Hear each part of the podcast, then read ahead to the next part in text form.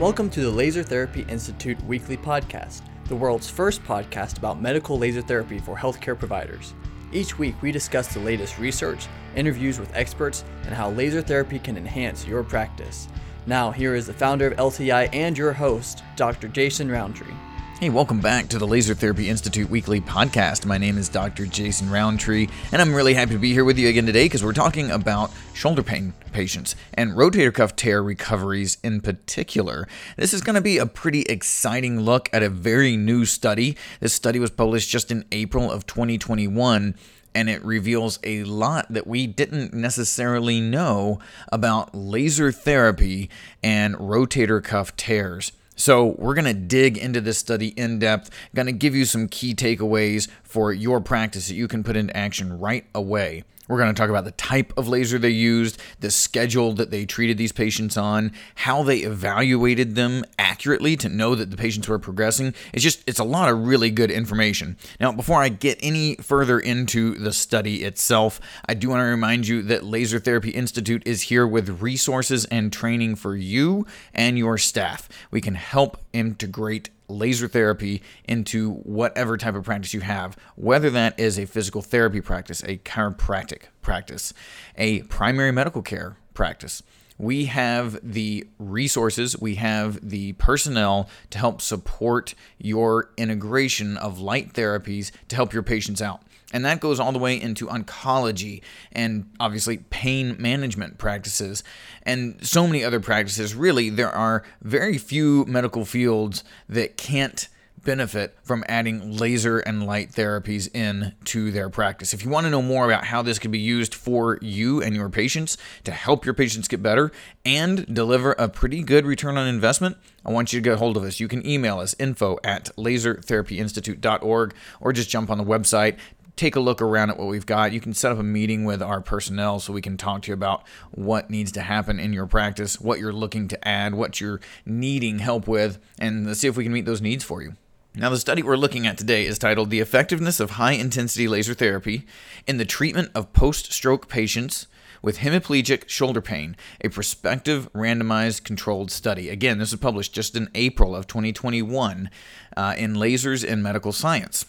And specifically, we're covering not just rotator cuff tears, but rotator cuff tears in patients who have had a stroke and they have shoulder pain on the same side that's been affected by the stroke. But not just shoulder pain from things like adhesive capsulitis or bursitis or tendonitis. We're going to be specifically talking about diagnosed partial rotator cuff tears. And they start off this study by saying that hemiplegic shoulder pain for post stroke patients has been reported to occur in 16 to 84% of patients. It can develop just within a couple weeks or it can take several months, and many times it does become permanent and it does prevent that functional recovery. We don't know exactly why that happens that way or what the different factors are for why so many stroke patients end up with shoulder pain. We do know that rotator cuff tears do represent at least a segment of that population. And in the study, they say that while treatment of rotator cuff tears can be conservative or surgical, many of them, especially partial thickness tears, symptomatically improve with conservative management. And in recent years, high intensity laser therapy has been considered as a treatment option for shoulder pain. It increases microcirculation and tissue regeneration. It lowers edema, inflammation, and pain with its photomechanical, thermal, electrical, and biostimulating effects in deep tissues. And their goal in this study was to investigate the effectiveness of high intensity laser therapy on pain, disability, function, and quality of life in patients with this hemiplegic shoulder pain accompanied by partial tears of rotator cuff tendons, and research the effect of high intensity laser therapy on the size of the partial tears and using ultrasound to evaluate that with the thought that high intensity laser therapy may positively affect the muscle ruptures due to its features such as increasing cell metabolism, vascular permeability, and blood flow. So, utilizing high intensity laser therapy on these rotator cuff tears not only for pain but also for repair. That may sound a little bit far fetched if you've not heard that much about light therapy yet. When I was in school, I was briefly taught about laser therapy with the idea that it helps with temporary reduction of pain, and I pretty much wrote it off because my thought at the time was who cares about temporary reduction of pain? There's so many different ways to accomplish that. That's not going to really be a great tool in practice. It certainly didn't seem that way. But now we have studies like these that are evaluating not only pain reduction, but lasting pain reduction, and whether this can be a tool for stimulating a repair process. So they set up the study with 44 patients, and these patients all had chronic shoulder pain on the same side that was affected by their stroke. That's where you get the hemiplegic shoulder pain term, and had a diagnosed partial tear of rotator cuff tendons on ultrasound evaluation. And they divided their 44 participants into two groups. They had one control group. They got exercise therapy, uh, five sessions a week for three weeks. And then they had their experimental group, which performed uh, five sessions of exercise per week, but also had three sessions a week of high intensity laser therapy, again for a total of three weeks. So both groups had the same exercise plan five days a week. One group, the laser therapy group, also had three sessions of laser therapy a week for those three weeks, total nine treatments, right? And they assessed all these patients prior to beginning care. The ultrasound was a big evaluation tool that they used to measure the size of the tears. And if you're not familiar with ultrasound, we're not talking about therapeutic ultrasound. Of course, we're talking about diagnostic ultrasound, where you can create a picture of the soft tissues. It's actually a really great tool for evaluating rotator cuff tendons. And so they measured the tears, the size of the tears for these patients. And they also took measurements on the pain visual analog scales. They measured passive range of motion. They did some questionnaires for functional outcome assessments, which you're probably familiar with, the shoulder scores, also functional status and quality of life. They also measured motor recovery and spasticity scores, in addition to then, of course, having the, the measurement of the rotator cuff tendon tear size on ultrasound. Yeah, so they applied a total of three weeks worth of therapy, and then they came back on that very last day of therapy and they repeated the same evaluation. So this is technically a short term follow up. We don't have anything really on the medium term. We don't really have much on the long term either. So, very interesting with really confine these results to this three week period of therapy. But the results were quite interesting. Before I get to the results, let me tell you what they were doing with the laser therapy side of things, they had a standard, pretty uh, common exercise plan uh, for all the patients.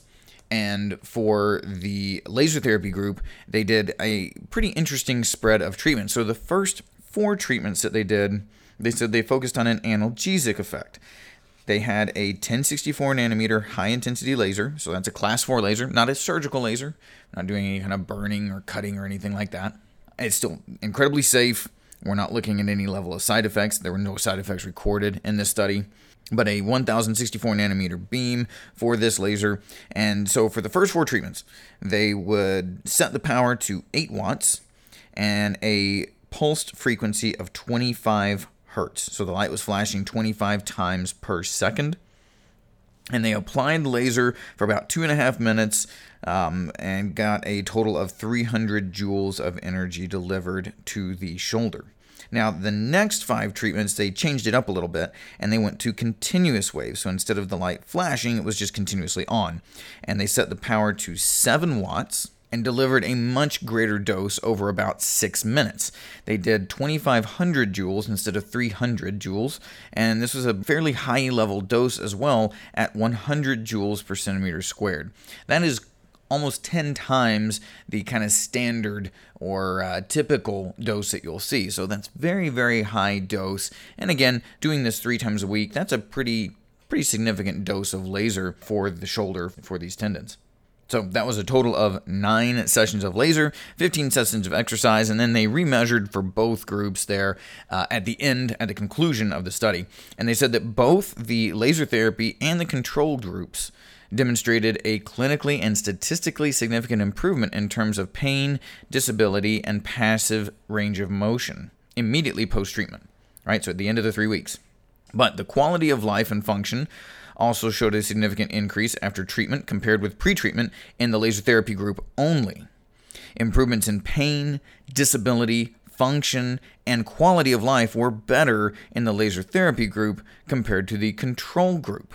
In addition, the size of that rotator cuff tear, evaluated before and after treatment, did not change in the control group, whereas it decreased significantly in the laser therapy group. So, exercise in this case did very good for helping the pain, disability, and range of motion issues. However, when it came to quality of life, function, and the size of the rotator cuff tendon itself, the laser therapy group had very good improvements. And they even say, like I just read, pain disability scores as well were better in the laser therapy group as compared to the group that only got exercise. So their conclusion is that these results strongly suggest that high intensity laser therapy application could restore partial tears in the supraspinatus muscle. I think that's very, very exciting. I would really have loved to seen another follow up, maybe a month after the end of therapy, to see if that repair process continued. We know that it takes a long time to do some level of tissue repair. We know that it is possible in a lot of cases, but just think about building up muscle. And even a bodybuilder is going to take a long time to build up new amounts of muscle. And so it takes time in these injuries for these muscles to recover Plus, you've got the fact that someone with a hemiplegic stroke disability situation may have additional challenges in getting that to heal. Still, for just nine visits of laser and three weeks of total therapy, this is really impressive results for not only pain and, and helping these patients have higher quality of life, but for actually seeing repair in the rotator cuff tendon tears. That's very, very exciting. And I hope that we see some a little bit longer, you know, some mid and longer term results on studies like this in the near future. So, what are your takeaways from this? Well, number one, high dose, high intensity laser does appear to be an effective intervention in partial tears of the rotator cuff tendons. If you have someone with a full thickness tear that has ripped completely away, especially if it's retracted, I would really hesitate to expect good results from a conservative care plan at all, whether it's exercise, whether it is laser therapy, or even injection therapies, right? Those are frequently going to be surgical cases. But with these partial tears and this type of data, we know that exercise can be helpful. We apparently can see now that high intensity laser can actually stimulate the repair of this tendon. The other thing that you should take away from this is that ultrasound is a quick and economical way to assess a rotator cuff tear and measure the size, and then even to be able to repeat that measurement to see if it is improving. That's a great way to see if you're making the gains that you should be, that you would expect for your patient. And if you've not had a lot of exposure to diagnostic ultrasound. I actually have a guest coming up on the podcast in the pretty near future who's going to explain more about how to implement diagnostic ultrasound for soft tissue injuries so you can really evaluate a patient well, not only on intake, but even as they are progressing. So stay tuned for that one here in the next few weeks. And then the last one is to say that exercise plans are not enough, even if the patient is getting better you could do better than you already are. I know a lot of physical therapists who are very effective at working with partial tear rotator cuffs, and I'm sure, absolutely sure, they are doing a great job at using exercise and activity modification to help these patients improve their pain levels and quality of life. However, adding laser and light therapy to that certainly appears that it could be even better. If you have questions on how to implement laser therapy, specifically high dose, high intensity laser therapy, get a hold of us. We will help answer your questions. We will push you in the right direction so you can get better results for your patients. We'll give you the tools to do so. We'll help make sure your staff are trained. You don't have to worry about doing the research yourself because we've done it for you. We've put together the plans, the courses. 95% of our program is all online courses, and the rest of it can be done over Zoom or over phone calls and we really see excellent results. So, thanks for joining me this week, and I look forward to seeing you back here again next week. Subscribe now to keep learning about the growing field of laser therapy. Check out our patient focused podcast, Healing at the Speed of Light, a great resource for your patients. For massive practice growth and improved patient outcomes, become a certified Laser Therapy Institute clinic. Learn how at lasertherapyinstitute.org.